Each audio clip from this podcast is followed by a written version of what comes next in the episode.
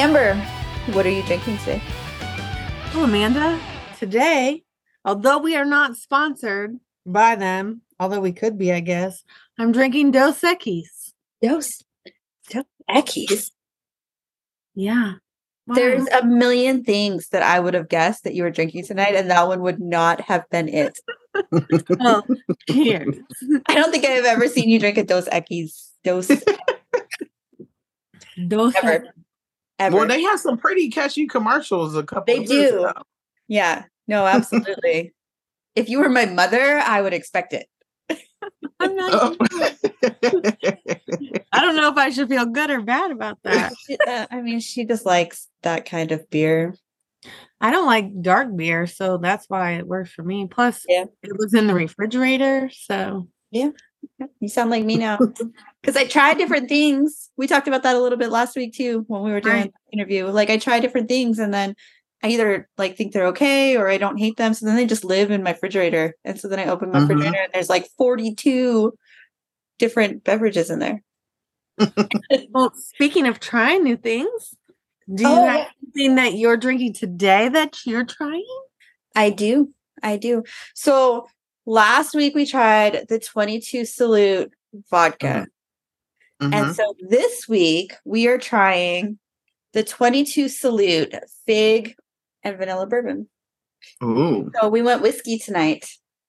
Is it smooth? It, yeah. Yeah.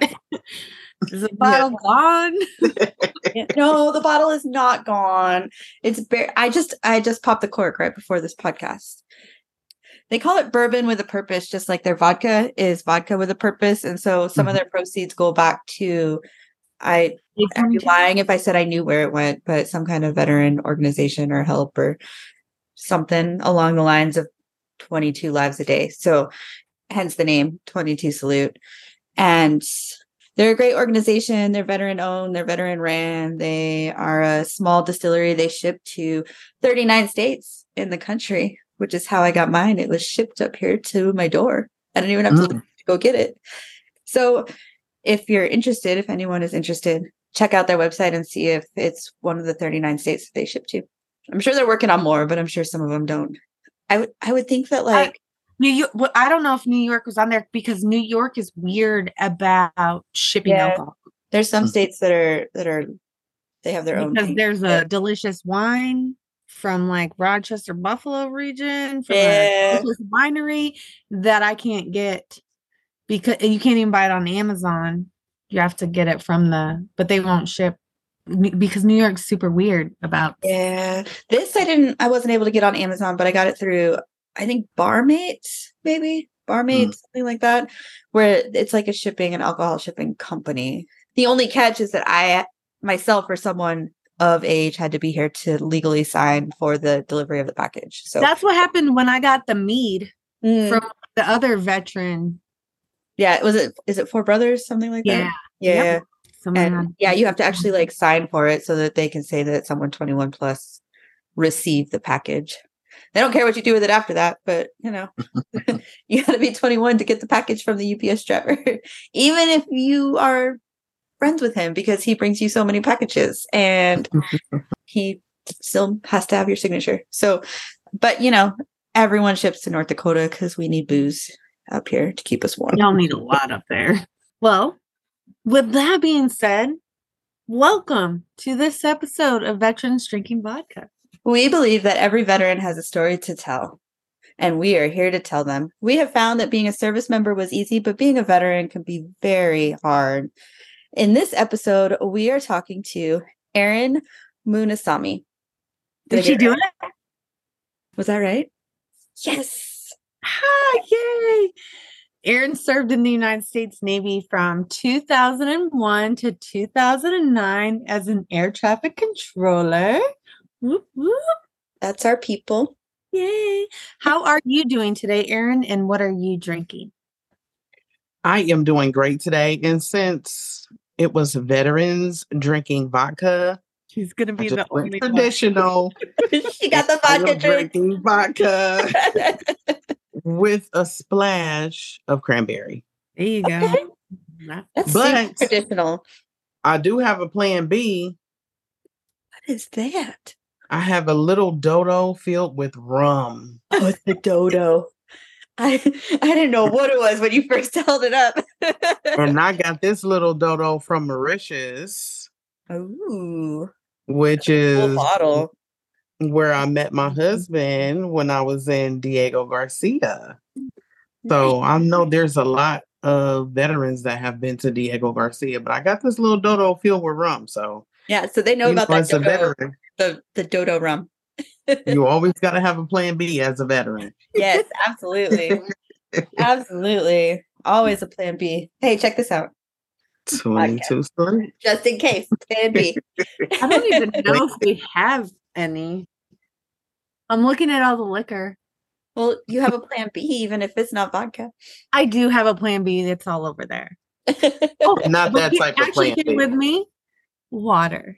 So, wow. Yes. Yes. There we go. There we go. Amber and Amanda here. We want to tell you about our good friends over at Scale Executive Search. Scale Executive Search is a veteran-owned and operated executive search firm serving aerospace, tech, and startups. They've managed to set themselves apart by not only understanding the job market, but also ensuring their candidates and clients are invested in not only their careers, but also themselves and their families.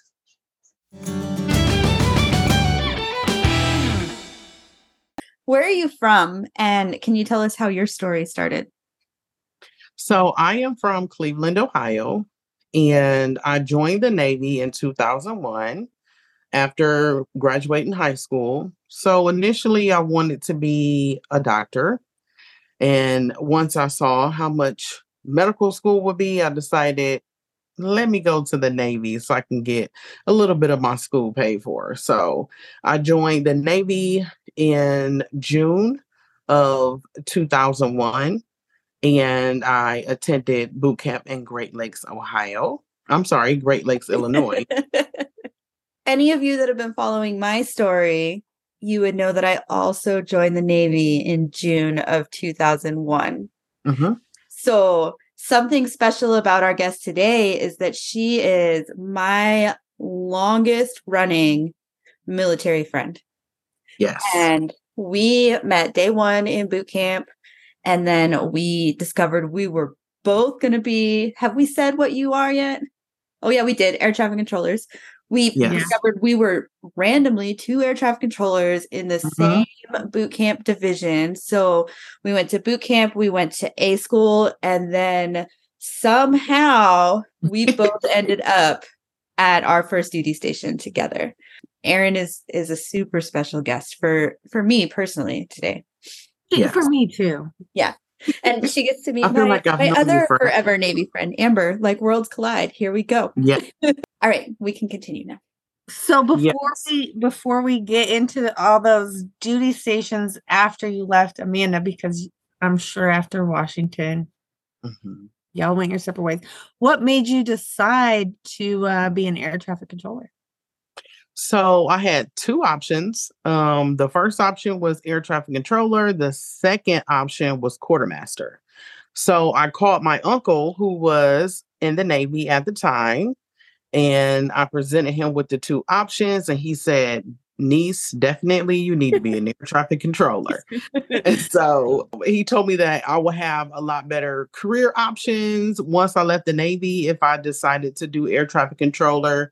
But the only catch was is that I had to do a five-year enlistment instead of a four-year enlistment. So I was kind of on the fence with that, but I wanted to initially make the Navy a career.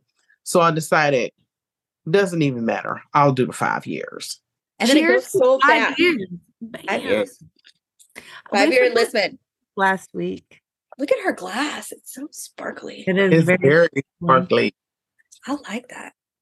It's a mermaid. It's got mermaid vibes. Yes, for sure. I think we kind of skipped around, though. Um, can we backtrack just a little bit and talk about how your story started?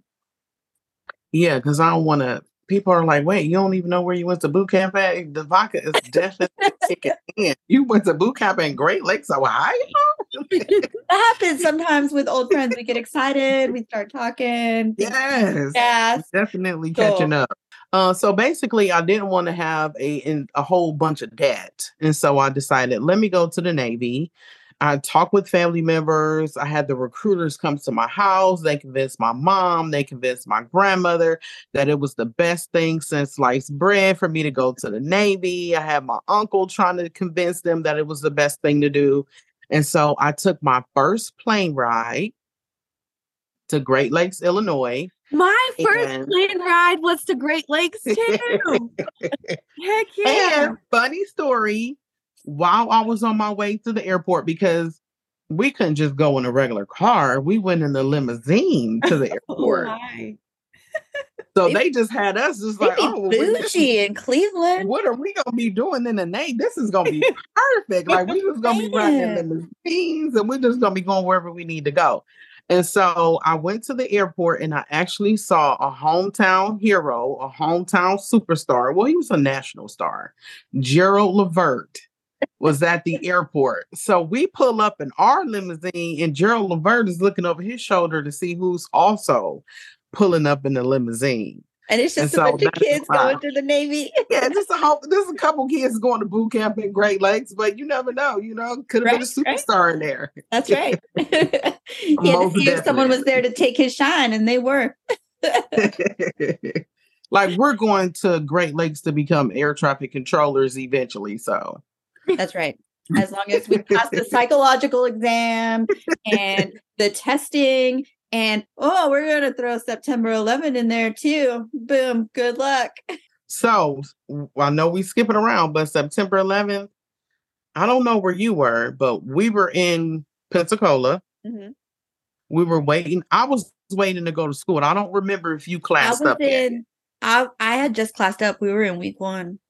Okay. I was painting, parking, the parking spaces at Echo Barracks oh, man. At the time when the planes hit in New York. And they told us, they were screaming and telling us to come inside. We were standing in Echo Barracks in the lobby, and we saw everything going on. And that's when we knew our lives had completely changed. Yeah. And it was like, for a second, it was like, what did we just sign up for? Because now we are definitely going to be at war right now. Right? Because we signed up during a peacetime.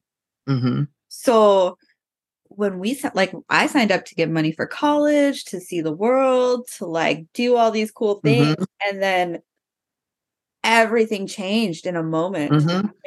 And as students, fresh faced in the military, we had no, we had no idea what was going on.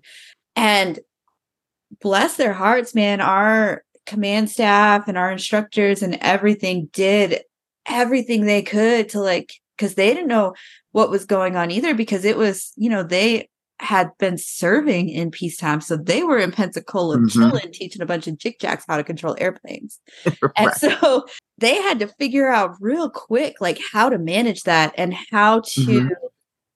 manage us.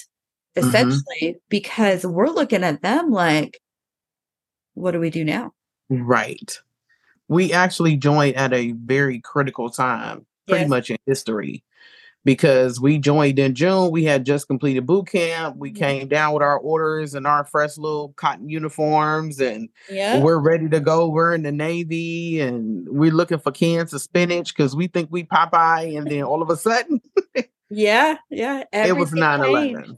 We were just getting into military life as we knew it. And we got up to Whidbey Island, and it was soon after we got there, I think, like, and we weren't there very long. And then it was like shock and awe. Maybe what, like a month or two into checking into Naval Station Whidbey Island. We didn't know what was going on. And even in two thousand five to two thousand six, when I was in Diego Garcia, we still had a lot going mm-hmm. on. There was, because I was deployed in two thousand five overseas. So mm-hmm. you were in Diego, and I was in unknown parts of the ocean during that mm-hmm. time. And so two thousand five, we were on the front line when all that stuff went down in Somalia. I don't think we got anything we expected out of the Navy. Like, to put it in a nutshell, like things just kept happening. So like you left Whidbey and went to Diego, and I left Whidbey and went to the U S S Tarawa. And so we got mm-hmm. on the Tarawa. Next thing you know, we're deployed overseas. We're doing some cool stuff. And then we were on track to go up into the Med when they shot that missile at the, was it the Saipan? I don't remember which L H A, mm-hmm. L H D they shot that missile at from Turk. I want to say it was Turkey. Mm-hmm. I don't remember exactly the details. I don't even know. If and if we do it, say it, we'll have to kill people. So yeah, we don't want to really we're not. Say too much. Yeah, so we're gonna we're gonna guess here. You know, stuff stuff started happening after that random incident that might have happened in Turkey or might have happened in I don't know one of those countries over there. Mm-hmm. People started reacting like it was the U S S Cole all over again. So mm-hmm. thankfully, like sometimes in the Middle East, their weapons don't work as well as ours do, which is a common occurrence, but so they missed, they missed the boat with their surface to air missile, but it, mm-hmm. it changed everything. So we were on our way up into the Mediterranean to do exercises. And we were told prior to getting there that we were going to just like be living the life in the Mediterranean. We had like three port calls planned. Like we had all this mm-hmm. stuff going on. And then that happened. So you thought. Yeah, we we sat in the Mediterranean Ocean floating, looking at the lights of Egypt for like six weeks or something crazy like that. So, but yeah, there's a lot of stuff going on over there in oh five too. So uh, mm-hmm. wa- it was wild. It's been a wild ride. Mm-hmm. All right. So speaking of of that, we've, we've hit a little bit on it now, I guess. What were your duty stations during your time in? So... they only have one boot camp, and that's Great Lakes. Because I know that people are like, oh, I went to Orlando and I went to San Diego. Oh, we went to Great Lakes. we, went to Great Lakes. we went to Great Lakes. We went to and old school so, Great Lakes too. Like the buildings that we had to live in in Great Lakes don't even exist anymore. Uh-uh. Oh my! Yeah. Were you Amber? Did you get to? Did you have new barracks there, or were no, you still no. in the old ones? You were still in the old ones. Yep. Okay. In the last integrated division. Oh. Ooh. Yeah, we were integrated. Well, me and my brother sister division were the last two. Oh, wow. Mm-hmm. Yeah, we were in. I don't think it was an option in two thousand one to not be in an integrated division as mm-hmm. a female. I better. think because more chicks started joining the Navy. Yeah, so then they had more. So they had enough to make their own divisions instead of yeah. ten, twenty. When the females really start joining. We yeah. should know this. I don't know. I, I don't know either. We just talked about it. Erin and I were just trying to keep our heads above water when we joined. We didn't know what so, was going on. We were just rolling with it. Pretty much. Yeah. Yeah. So I went to Great Lakes, and then I went to Pensacola for A school. And then I went to Whidbey Island, Washington. And then Diego Garcia, the British Indian Ocean Territory. And then I went back to Pensacola to teach at the schoolhouse, and that's where I ended my... That's meeting. Right. I couldn't remember where you finished, but yeah, I remember that now. Yep, I went back to the schoolhouse on my last tour. So then you were responsible for all the Jick-Jack kids coming through there. You know what? That is one of the main reasons, unfortunately, that I got out of the Navy, because I just didn't feel good. I was like, we just sending anybody to the fleet right now. I was like, oh, man, that's scary. I can't be held responsible for this. Right. But I do feel like we sent a lot of people that I feel like they weren't ready to, or they were not qualified or didn't have the mindset to be air traffic controllers. And they were just to the fleet. Them through. Yeah, because it that's was a scary. It was a numbers game, I feel, but you I know, could be wrong. And, I, and Amber could probably attest to that too. Like I feel that on the other end, because we were getting them between the Tarawa and Naval Station North Island. Like we, mm-hmm. we had some people coming through there that uh, should not have been talking to airplanes. They not, were scared to key up. Should, I was going to say people, probably shouldn't have been in the Navy to begin with, but yeah. yeah uh, in addition to talking, I am like there. I have people's faces in my brain right now. I will not mention any of them, but yes, yes. And then, but we also had people who were like first class that should have never been air traffic either. Yeah. Anyone it wasn't a job for the faint of heart. It definitely oh, it was, was not. not a job for the faint of heart. Not at all. No. Whether a civilian or whether you were in the military, just wasn't. There's some wild stories that can go with being an air traffic controller. I don't even.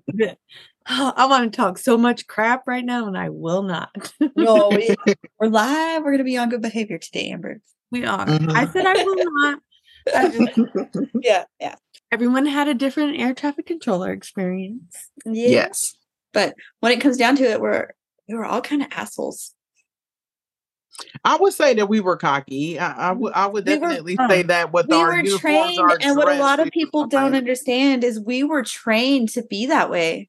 Mm-hmm. Like that was part of our molding and evolution into being fleet ready sailors as air traffic controllers, because our responsibility went against everything that we had been taught up to that point. Right. Mm-hmm. Because you're taught to like respect officers and this is the rank structure and all of that. And then they throw you into air traffic control where now it's your responsibility to not only tell an officer what to do, but to make them realize that their life depends on doing what you tell them to do. And so to look at it from that perspective, we had to be that way because we had to take their cockiness as officers and knock it down a notch to be able to keep their lives safe. And that's very true. Very true. So that's where a lot of that comes from. And it, I don't know about you guys, but it gets me into quite a bit of trouble in life now. Yeah, I would I would definitely agree with that. Right like it now. It doesn't go away. Yeah. it doesn't I would agree. Away. Yeah. I would agree. Yeah. Mm-hmm. So out of all of those duty stations, which one was your favorite? Each one has a special piece in my heart, I would say. Yeah. So the my first duty station is where I pretty much learned how to work. I learned how to be a sailor. I learned how to be a good friend. I learned everything about being an adult because it was pretty much the first time I had been on my own. Yeah. And so I was connecting with so many different people. I was learning about life. So I would say that Whidbey kind of was the foundation. And then when I went to Diego, I really, it was, it was quick, but it seemed like, because that tour was only a year, but it seemed like I was there forever. And so that's why they, they only ever let you stay for a year. Yeah, because I kind of got pregnant on Diego. I kind of got engaged on Diego. Yeah. So it was, it was a, a lot that was going on in Diego. Point, for sure. Oh, yes, definitely. But I actually felt that I had a, I knew I had a career. I knew I had a job to do. I felt like, okay, Whidbey Island was, so I had a little bit like I was grounded in Whidbey, kind of really trying to find my footing. And then I went to Diego. I was like, oh, I was really, I was a control tower. You know, I was a, got my C, my C T O, and then I was able to be the flight planning branch chief. And so and you didn't I learned shit to do. Right. Except for talk to the Aussies and uh, a couple other people that was going to launch tankers and bombers towards, you know, enduring freedom. But right, right. I really met a lot of good people too. I mean, that's just one thing about the military, just in general, is that the sheer amount of genuine people that you were able to meet. I mean, just the friendships that have been lasting, just you know, demonstrated by our years of knowing each other for all these years is just, it's just simply amazing. Yeah. You got people from all walks of life that you put together, and everybody is just that, whether it's the job or whether it's, you know, the, the military service, but you have that connection with each other and everybody kind of rubs off on each other. You know, I kind of, you start kind of adopting and seeing things like, you know, we talked about that culture, you know, it was like, we really had a lot of, you know, I grew up primarily in the inner city, but it was just really good to see individuals that came from all walks of life, just pretty much vibing with each other. You know, yeah, we all, yeah. Everybody getting their civvy clothes and you like, oh, okay. Okay, right, now so I see the like differences. Yeah. You like to do that. Okay, okay. So. Right, right. Because like, I remember from our time at Whidbey Island, like you came from the inner city and mm-hmm. I came from like Hippieville, Apache Junction, Arizona. So like we mm-hmm. would go out and I'd be in like some patchwork corduroys and like some crazy looking boots, and you'd be in like a cocktail dress to go to Kmart. Like we'd be going to Kmart like it was cool. And and we didn't care, like no one cared. Like we didn't care. Mm-hmm. we, we were just friends. Like we had just made uh-huh. a connection. And so I was like, I'm going to go with this weird girl that likes to overdress in sparkles. And you're like, I'm going to go with this weird girl that thinks that she should have been born in nineteen sixty-two. And then we just roll out. Uh-huh. And it's, it's... It worked. Yeah. And it worked. And it worked. And then we throw in the mix, like, shoot, everyone else that was up there, I think everyone was a little bit different. Yeah. We threw in a Native American from Wyoming. We threw in... Yeah. Kids from Cali, we threw in yeah. people from, you know, um, Schenectady. We had a guy yeah, from Schenectady, had, New York. We had some we Texans. Had, we had Rob yeah. Tony was our Cajun king, man. Like he mm-hmm. let us, everyone know that Cajun was his roots, and and he he fed us all the time, which was cool. Rest his soul. He used to call me trans because I filled out a uh, tuition assistance form, and my middle name is Trinace. And so Rob Tony had this conversion van that he would be riding around in. And so we were coming back from a training, and all you hear is Rob Tony yelling, trans, trans. I'm like, it's not trans, it's Trinace. Oh my gosh. He was absolutely one of my most favorite people up there. Yeah, for sure. He, he was a really great leader, and he was a really, a really good guy to look up to as a as a junior sailor. Absolutely, and just just as a person in general, like he just had mm-hmm. he had the kindest soul, but like mm-hmm. you didn't cross, like you knew not to cross him, and you knew to to do what needed to be done when it came to what he needed done. So yeah, and he just encouraged you. He encouraged you absolutely. to be your best self. Absolutely, and he he came back and checked on us throughout the years too. So mm-hmm. that's. That's the mark of a leader right there that doesn't ever mm-hmm. forget. So I'm glad we could talk about him a little bit because he was mm-hmm. a good kid. So you're from Cleveland. You got yep. to spend some time on the West Coast. I know mm-hmm. that you have, I don't know how much East Coast time you have, but I know you got Florida time, which we're going to count as East Coast right now. So, and you know what? When it was time for orders, the Navy decided that they would do, they didn't want to do a, a T D, a permanent move to the East Coast. They would rather send me overseas to Diego Garcia, store all my personal property, including my vehicle, and let me go to Diego. I'm like, I could have just went to Virginia. Right, right. No, they you needed to go to Diego for a purpose. Right, so that I can get so I can get married. Yeah, that's right, and create your beautiful family. Yes. Um, Amber, do you want to ask the million dollar question today? Erin, East Coast or West Coast? Definitely West Coast. Cheers. West Side. Because cheers, West Coast. Cheers. I think, what would you say? Like one out of every ten people say East Coast? Yes. And it's for like a reason, not for like... Because the they only coast. ever went to the East Coast. Or like their family lives on the They're East Coast. They're from there and they wanted to be stationed there. No one has ever been like the East Coast because I like their vibe better. Mm-hmm. It's yeah. always for some other reason. But then people are like, West Coast, that place is awesome. I would definitely say West Coast. Even though I wasn't on the East Coast, but I mean, from everything that I've heard, I definitely... Yeah. West Coast, I, I would say. You yeah, know, we we West traveled and we did it. our thing up and down, up and down the West Coast, yeah, and you know, yeah. between San Diego and Washington and all that yeah. good stuff. I would definitely have to say West Coast. West Coast, agreed. If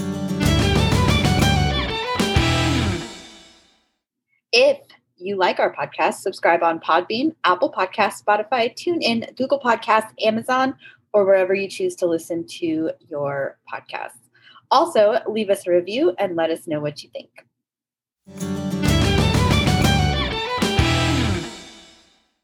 We have already been telling stories and, and chatting mm-hmm. away, but... Tons of stories. Right, there's tons of stories to tell. What is one of your favorite sea stories?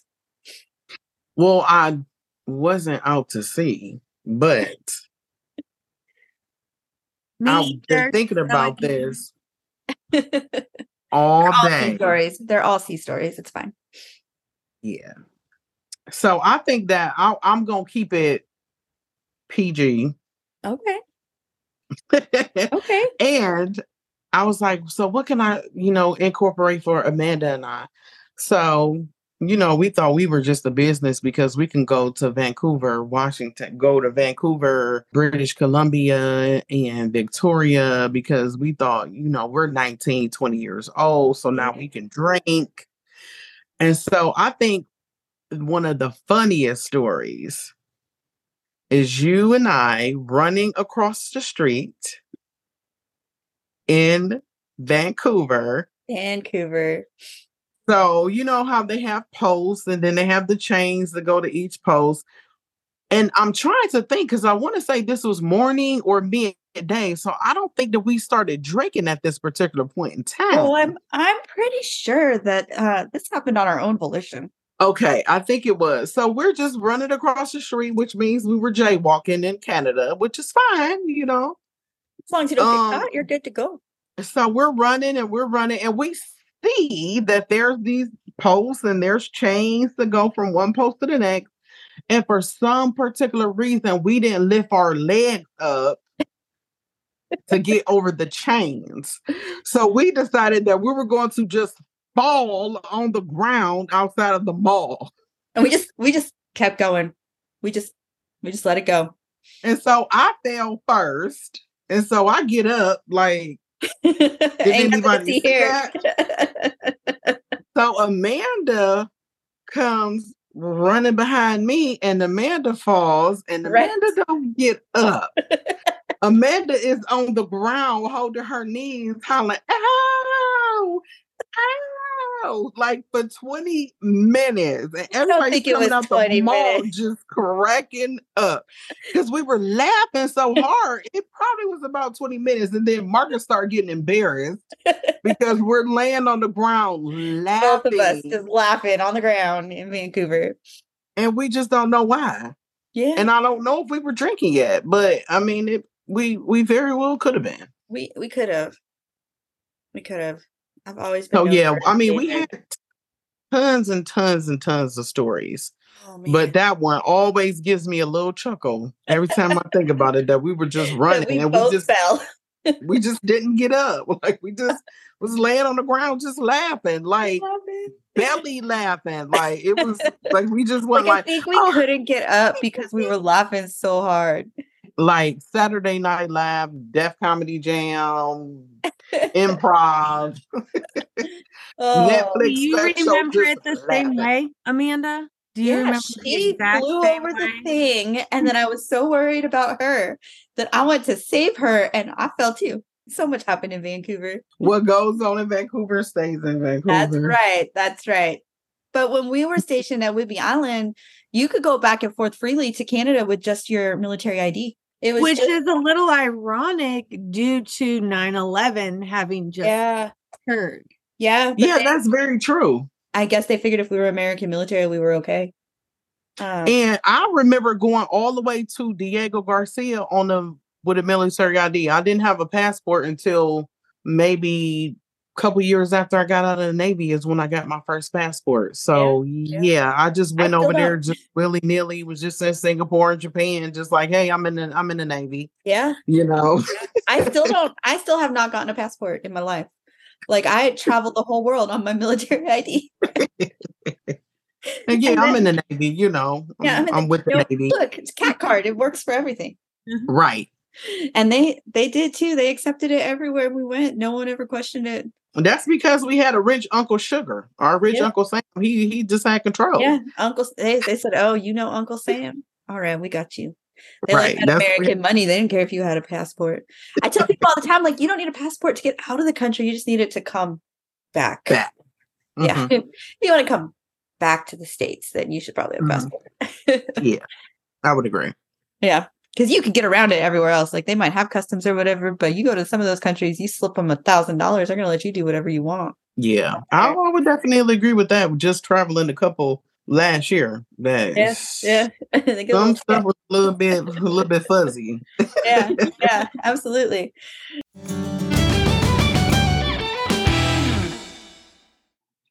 All right. Well, if you would like to contact Amber or myself for any further questions, or for any reason at all, we can be found on Facebook, Instagram, Twitter, and TikTok at Veterans Drinking Vodka. You can also email us at veteransdrinkingvodka at gmail dot com or check out our website, veteransdrinkingvodka dot com. In case anyone was confused about who we are, it's everything is Veterans Drinking Vodka. Like Amanda said, you can reach out to us pretty much anywhere, and we would love to hear from you. If you're interested in being a guest on our podcast and telling your story, you can send us an email or a direct message. All right. So eventually, though, we have to take a turn and get out of the service. And mm-hmm. How was your transition from being in the military to becoming a veteran? So my transition initiated because I had two small children. And so I had already did my overseas tour. I had already done my uh, instructor duty. And it was like, okay, now you're going to have to go to sea. And I was like, do I want to go to sea? You know, I've been married, you know, briefly. I have these two little kids. My kids are fifteen months apart. And so I was like, eh, is this what I really want to do? Because I had already earned my bachelor's degree. And so I was looking at obtaining a master's degree. So I was like, okay, I'm going to go ahead and make the choice to go ahead and get out. So it was a big decision, a very big decision. So talked to my husband about it. He was like, well, it's kind of whatever you want to do. So I ended up getting out in two thousand nine and I regretted it. What for, month? Hmm? What month? I got out in June. Okay. Because I got and, out in December two thousand nine. So I was going to say, at least I have the same year with you when you got out. Mm-hmm. I had so I got out in June of two thousand nine. I was in Florida State. And that was at the time to where they capped unemployment. And it was like two hundred seventy-five dollars Ooh. A week. So I was like, You're like, this is not okay. Hold on. Yeah. I'm living in poverty at this particular point in time because, you know, I'm thinking like, I'm going to get out, I'm going to get my unemployment, I'm going to get me another job. You, you know, know, and I'm everyone gonna... talks about that, but no one talks about how hard that is uh, to mm-hmm. go from having that steady guaranteed income to mm-hmm. real mm-hmm. life and trying to figure out what to do next. Yes. And I will be lying if I didn't say that it was a lot of sleepless nights initially when I got out, because I was like, okay, I didn't make the right choice. I should have stayed in. I should have went, you know, I should, I could have just figured it out. Well, and at that um, point for you, your husband was not, he's not from the United States, correct? Mm-hmm. So, nope, so you had, came over on a fiance visa. So you had all and, that going on too. You were the sole provider for your family. And there so were a was, lot of options. Right. So he was working for Escambia County at the time. He was working for the water department for Emerald Coast Utility Authority. You That's, got married there? Yes, in I, I got a, we got married in Escambia County too. We'll talk about Escambia County later on about their jury selection because I'm upset with them Uh-oh. right now. um, so he was working, and so I was like, okay, well, I'll get two hundred seventy-five dollars a week, which was, you know, nothing compares to what we were used to making in the military with the B A H and B A S and all the benefits and everything, and so. You know, we had this starter home. And so I started working for the U S Census, Census Bureau because, of course, it was time for the census. So I did that and I was able to make pretty, pretty good money. And then I applied to become an emergency communications dispatcher. And so I worked for Escambia County as the nine one one dispatcher for a short time. Well, I wouldn't say a short time, nearly two years.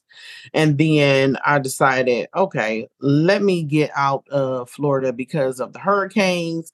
We were just having a uh, having a lot of trouble with having, at this time, three children in daycare, and both of us are considered essential workers. and we don't have any daycare. I have to go to the call center and he has to go try to get water, you know, reestablished and things like that. So it just became really tough after our support system. A lot of people who were in the Navy that we knew were now transferring duty stations and weren't able to provide us with that support. So we were really down there by ourselves. So it was it was really, really tough. I did go to, you know, the tap or whatever it's called after I got out. I had my resume.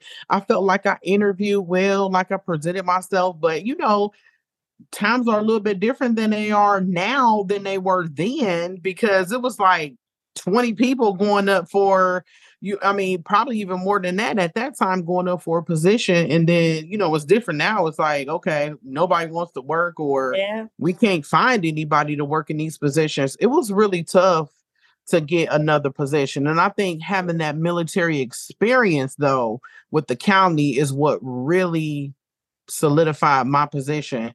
Is that they, even in the job ad, they stated that someone who was the previous air traffic controller would be successful in that role. So I knew right then it would be great. But when I tell you, I'm glad that the cost of living is cheap in Florida, because I was making peanuts compared to what I'm kind of making, you know, to what I'm making now. But I mean, we were able to survive while we were there. So I'm very thankful for that. But I did have a little bit of a hiccup. I won't say that it was, everything was peaches and cream when I got out of the Navy, because it was a really big change. You know, even after eight years, to get out and think like, oh yeah, I'm, you know, I'm getting out. It's going to be, everything's going to be great. And then it's like, okay, I can't find a job.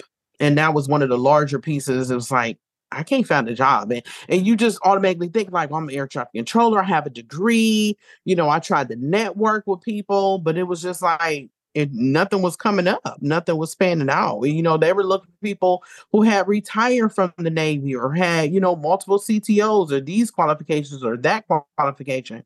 And I just didn't have those things at the time. Yeah. Because we come from the air traffic control side in the military where we are, like you said, we're cocky. We're put on a pedestal. We're treated as, and it's it's sad to say it, but we are treated better than most enlisted people in the military service as air traffic controllers because of the role that we play with mm-hmm. the enlist or the the officer ranks. And so it's not easy when, because you you go out thinking you're going to get the same treatment. Like, mm-hmm. it's cool. Like, I got all these certifications and like, I've mm-hmm. done all the research and I've spent the time in the resume, and like, we're all intelligent people as air traffic controllers. And then you go out into the real, the, like the real world, I guess. The real world. The real mm-hmm. world. And they're like, no. We don't care about that. we, don't care. we don't care. I applied for an airfield management position in the Virgin Islands. And I was the number, I was the number two choice. You know who got the mm-hmm. job? This little shit that had a college degree and nothing else going on. And that was one of my first experiences with that. And that was a hard, hard pill mm-hmm. to swallow, because yes. I'm like, I'm leaving North Island where I've been managing an airfield for over a year by myself. Mm-hmm. And we're not just talking military aircraft. We get civilian aircraft. We get presidential aircraft. We get dignitaries. We get sports teams. We get, like, we are managing an airfield. So I come out and I'm like, that's what I'm going to do. And I did all the things I was supposed to. I joined the right associations. I, you know, I mm-hmm. pre-did my resume, and then I get mm-hmm. out and they were like, no, no, I don't, I don't, you know, you know what you're doing, but we're going to take this kid that doesn't, because he just graduated college. Right. And you're like, okay. All right, back to it becomes that slap in the face to where, yeah. again, you talk about that, you know, everybody could identify us in the A school setting because we wore dress shoes with our, you know, our utilities, you know, our yeah. we didn't have dungarees with our utilities. We wore our dress shoes shined or uh, chloroforms or whatever. And you really get a slap in the face to where you have that culture of like, okay, you are, I, I, I use elite loosely, but you know, we we really had a lot of things, a lot of weight on our shoulders as air traffic controllers. I mean, we had a big, we had a lot of responsibility, and we had a lot going on to where we felt like, you know, they instilled that confidence in us. That yeah. our instructors, they really did a great job in instilling that confidence in us. And even now, you know, even as a civilian, that confidence really carries over to where I make it to where nobody, I'm irreplaceable mm-hmm. because I learned to work and how to present myself and how to promote myself from being an air traffic controller. And I think that that's important. Absolutely. It's crazy how even now, you know, I got out in two thousand eleven. So how many, I mean, how many years is that? fifteen something? I don't know. Math. We all know math is not my spot, but it's been a long time. And I meet veterans now and they're like, they, they put immediately right back to that elite or that pedestal or that, you know, complex that was instilled to us in the military. It was instilled to them as well, because they immediately recognize as a veteran that's been out of the military for ten, fifteen, twenty years that you were an air traffic controller and that job was special. And, mm-hmm. but then you, once again, you go back out into the real world and they're like, and? Right. We don't care. Right. Yeah. Okay. Well, the only thing is there, if I do, when I do talk to people, they're like, I saw pushing ten. Yeah. So I, I completely know exactly what was going on. And I'm yeah, like, yeah. Oh, or so Billy Bob get, Thornton. Okay. We still get Top Gun too. People people don't realize what we do and they're like, oh, you're those people on Top Gun. No, no, that's not us. You're you're the people who are out there like like waving them, you know, like you're out there like just like saluting them as they're taking off. And I'm just like, no, no. That's not an air traffic controller. You're oh, you're the person that has the cones. Yeah. You know, no. you were the you were that person. I'm like, no, that's not us. No, we weren't that person. Oh my gosh. Yeah, they they come around eventually. And I'm sure it has for you too, led you to some interesting careers that you've mm-hmm. pursued or been able to pursue because of that. What's the right word I'm looking for? We had a pretty good foundation as far as air yeah. traffic control goes, like the attention to detail. Yes. Um, just being self-starters, being dedicated, being, you know, the ability to see things through. And yeah. I think that's what pretty much made me successful in my civilian career, because primarily I've worked in community corrections. I've worked in jails. I've worked in prisons, and just really as a case manager, primarily just to let people know, just how do you present yourself? How do you, you know, how do you work? How do you look at things? Just that overall picture. I think air traffic control really set that foundation to let me know, like, you know, just interview skills, how to teach, you know, teaching people life skills. Like it, it really, it really had a big impact.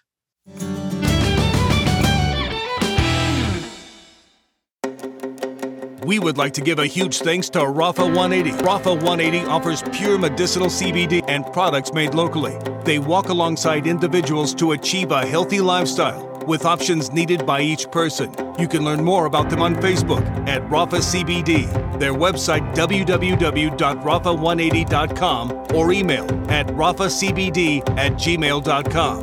They truly believe your journey matters.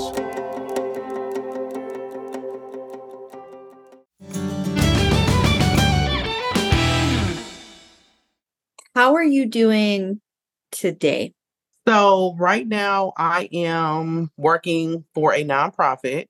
So over the last couple of years, I've been working in community corrections. I've been working in not necessarily a state prison, but a prison alternative, working with primarily female offenders initially as a case manager. And then I felt like I had a lot of clients that were leaving the correctional environment and they were having relapse very quickly after leaving. So I'm thinking, okay, was it something else that I could have gave them? Is it something, you know, what else could I be doing? And so I figured that I wanted to figure out that gap between individuals leaving a correctional environment and going into the community, what they needed help with. And so that landed me in reentry. And so right now I'm a reentry case manager. I work at the safety center in the neighboring county. I work in the jail and also provide case management services for the local court. And I am a part of the drug court team. And I am working with individuals at all stages. So I also run what we call a citizen circle. So that is for individuals that are formerly incarcerated. And we have a group of individuals that are so very passionate, and they're very big advocates for individuals who are returning to society. So we are from various social service agencies, and we just really look to kind of get them reconnected. We advocate for their rights. We connect them with children's services, with, you know, food assistance. Do they need health insurance? Do they need housing? Do they need transportation? So we look at anything that will be a barrier for that individual to be successful, and we try to remove those barriers. So, so I've been doing that. You're giving them everything that we needed when we got out of the military. Yes. Problem solving. That's what we do on a regular basis, is problem solve. Like we, we probably all needed a case manager like you when we first stepped foot into civilian life. So I know mm-hmm. you're working on it on the other side of the, the criminal system or the incarcerated or whatever, you know, because they, it's almost like they're leaving the military as well in a different sense, because mm-hmm. they're so structured in a facility like that. So mm-hmm. it's the same thing. Like, you know, they don't have steady income, but they have three meals a day. Like they know what their schedule is going to mm-hmm. be. And so when they leave, it's the same thing that we go through when we transition from the military. It's amazing that you're doing that work. You're describing somebody that is institutionalized. Yeah. It's what you're describing. And so they definitely need a hand, regardless of what people's feelings of that may look like. You know, you have people who have committed offenses, and they're a part of our society, whether we agree with what they did or not.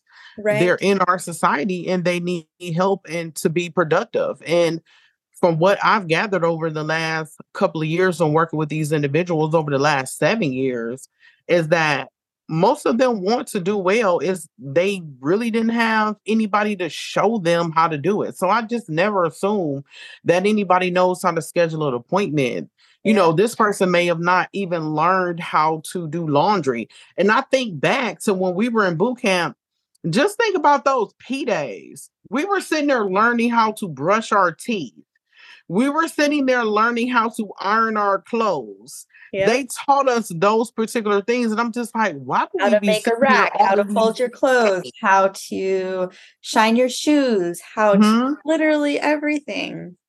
What's so we learned when we had those wonderful drill sergeants, as much as we love them, it's like, you know, it was that tough love they showed us. So in a sense, I feel like I'm that person that shows the individual how they can be productive in a sense of what they feel is productive, and not necessarily what society believes that is, you know, them as being productive. What are their particular goals? I like to take a person-centered approach. Yeah. What do they feel like they want to do? Well, and some of those people getting out, that's all they need. Mm-hmm. That's all they need. And then you get them on the right track, and then they're not as easily influenced to fall back into old habits, because now mm-hmm. they know they know another path. But if you don't give them those resources and teach them those tools, then it's so easy for them to just go back to what they already know. And exactly. I agree with with the path that you're taking for them, for sure, because I think that that's important. And like as as a veteran getting out of the military, we spend our whole I mean, some people get in, they do their two years or whatever, and they're out, and they still have time to figure that out. I was twenty-eight years old when I got out of the military, and that's all I mm-hmm. knew. I mm-hmm. went high school, military. Now I'm twenty-eight years old, stumbling through life, trying to figure mm-hmm. out how I didn't know how health insurance worked. I didn't mm-hmm. know how, like you said, job interviews worked. I'm overqualified for these jobs, but I don't necessarily know how to present myself to something to Bingo. Get the job that fits my qualifications. Mm-hmm. So if there was someone that was doing the work like you're doing, and I feel like there's a lot more people now that are doing it. And I'm mm-hmm. sure that the ease of getting a podcast out there, or social media, or all these nonprofits that are able to pop up now that weren't there when we got out makes it mm-hmm.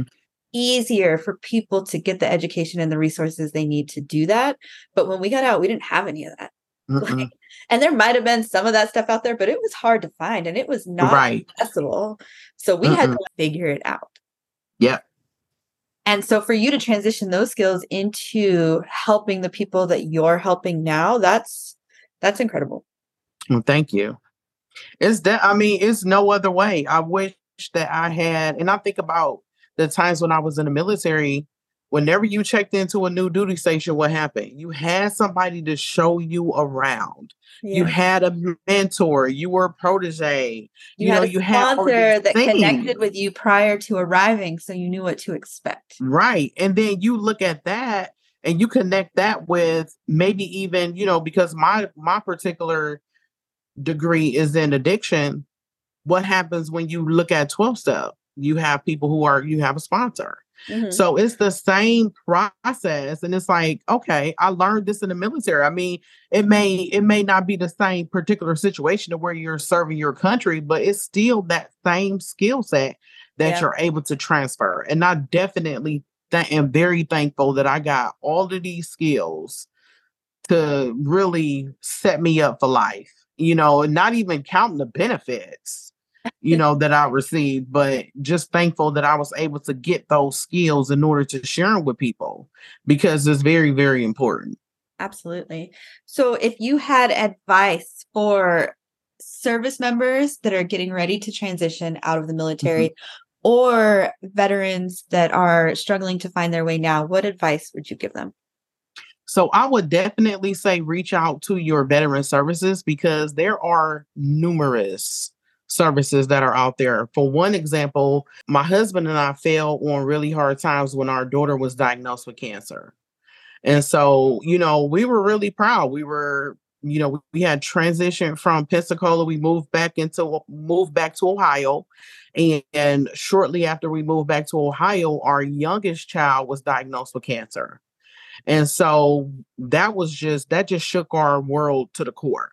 And so, you know, we were living, you know, about forty-five minutes to an hour away from the children's hospital that we, you know, she was receiving treatment at.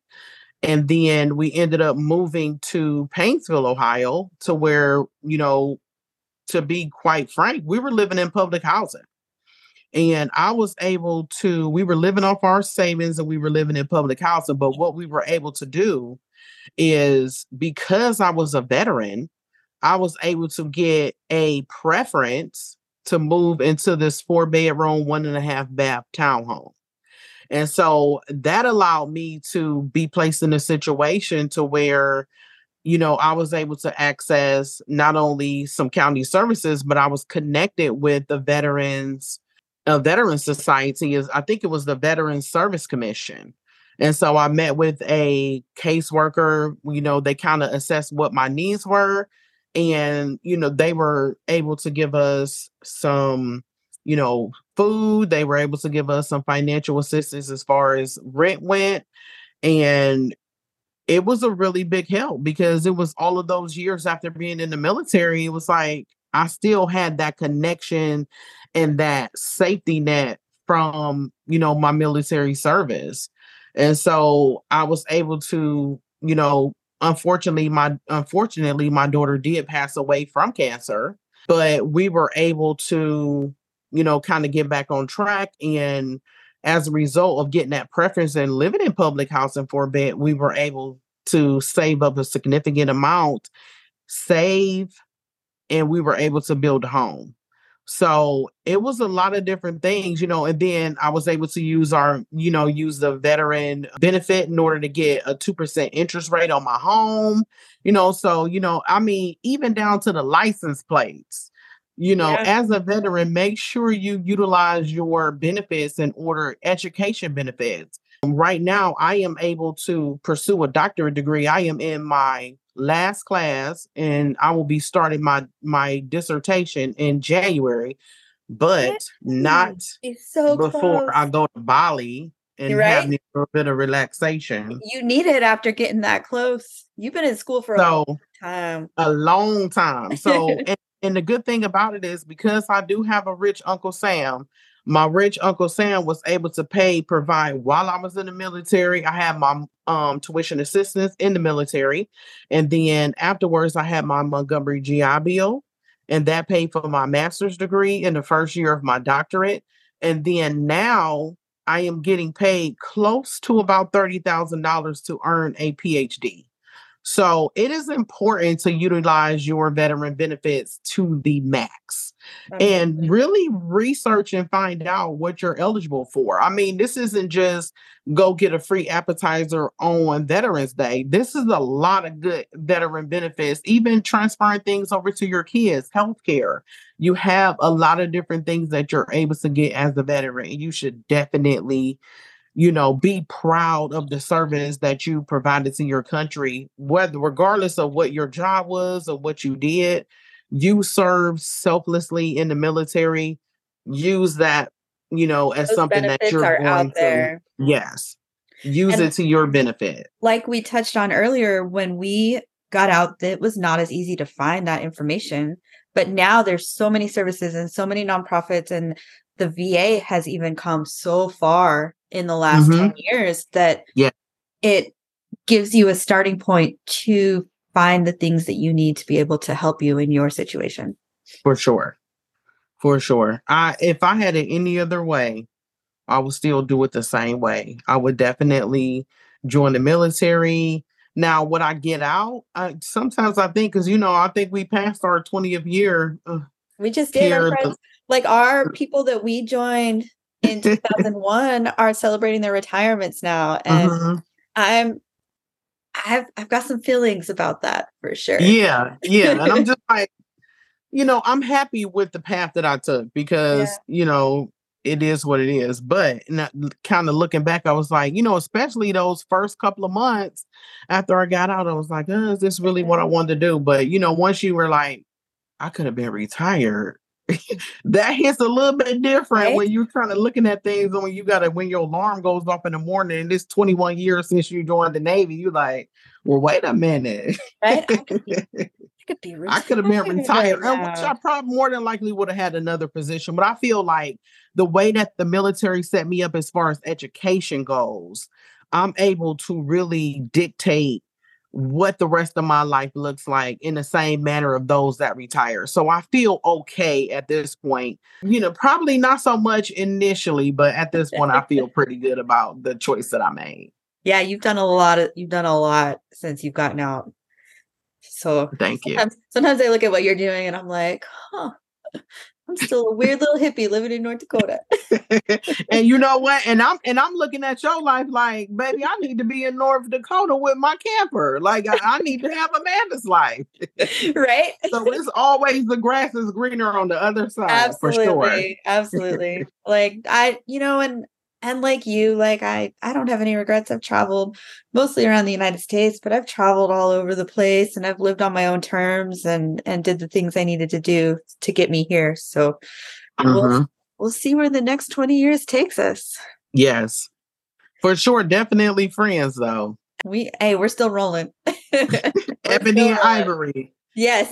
Forever, forever. That's and I, Amber and I talk about this a lot about being in the military, and people assume because we're doing this podcast that we're best friends, and we will tell you all day long we are not best friends, but we are forever friends. Forever friends. Forever mm-hmm. friends, because like we do our own thing. Like I don't have to talk to her every day. She doesn't have to talk to me every day.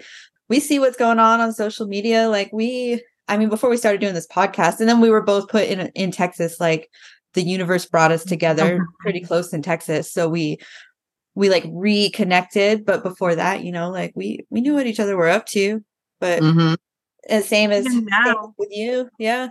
Yeah. I think those are the best friendships though, because absolutely. You can just reconnect and just like no time has ever passed. Absolutely. You can just start exactly where you You're picked up. Those are the most genuine friendships, and those are the ones that I really yeah, adore. Yeah, where you where you're looking at your friend and you're like, you know what, they're doing real good right now, mm-hmm. and you're just proud of them, like watching from the right. Way, like, okay, okay, mm-hmm. yeah, that's amazing. So, if our listeners would like to reach out to you and uh, get some of the information you have about the education programs, or just to to chat with you in general, where can they find you? So I am on Facebook primarily, and I consider myself to be a, I wouldn't say an influencer, but I do have a professional page. um, I'm an avid gardener. So I really like to just really promote people to be self-sufficient. That's my primary thing. I mean, I just feel like that's just the case manager in me, mm-hmm. that I always want people to like grow your own garden. I know people like, girl, move. I don't want to grow tomatoes, but still. Like, grow something, you know, like, I just want people to be, I just want it to be back to our roots, you know, just like, just, I don't know. That's just me being, being funny, but I am on Facebook and it's just my first name, Erin, my last name before marriage, Williams, and then my married name, Mooneesawmy. And then on Instagram, I'm Zaria's mom. That's my baby that passed away from cancer. So if you can donate to leukemia awareness, that will be important too. And I will put both of those into our show notes. So that way you don't yeah. have to guess on how to spell Erin's last name. I said it once and I got it right. So we're going to, yeah. we're going to leave that record. That's going, it. But, it was perfect. Um, she asked me when we started if I knew how to say it. And I said, yes, Williams. All right, Erin, thank you so much for joining us today. And we have loved having you on as our guest. Thank you for having me, ladies.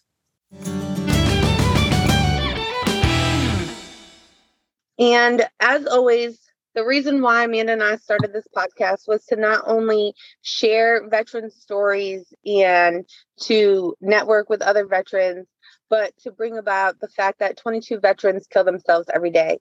And twenty-two is twenty-two too many. One is too many. And you are never alone. Veterans drinking vodka. Cheers.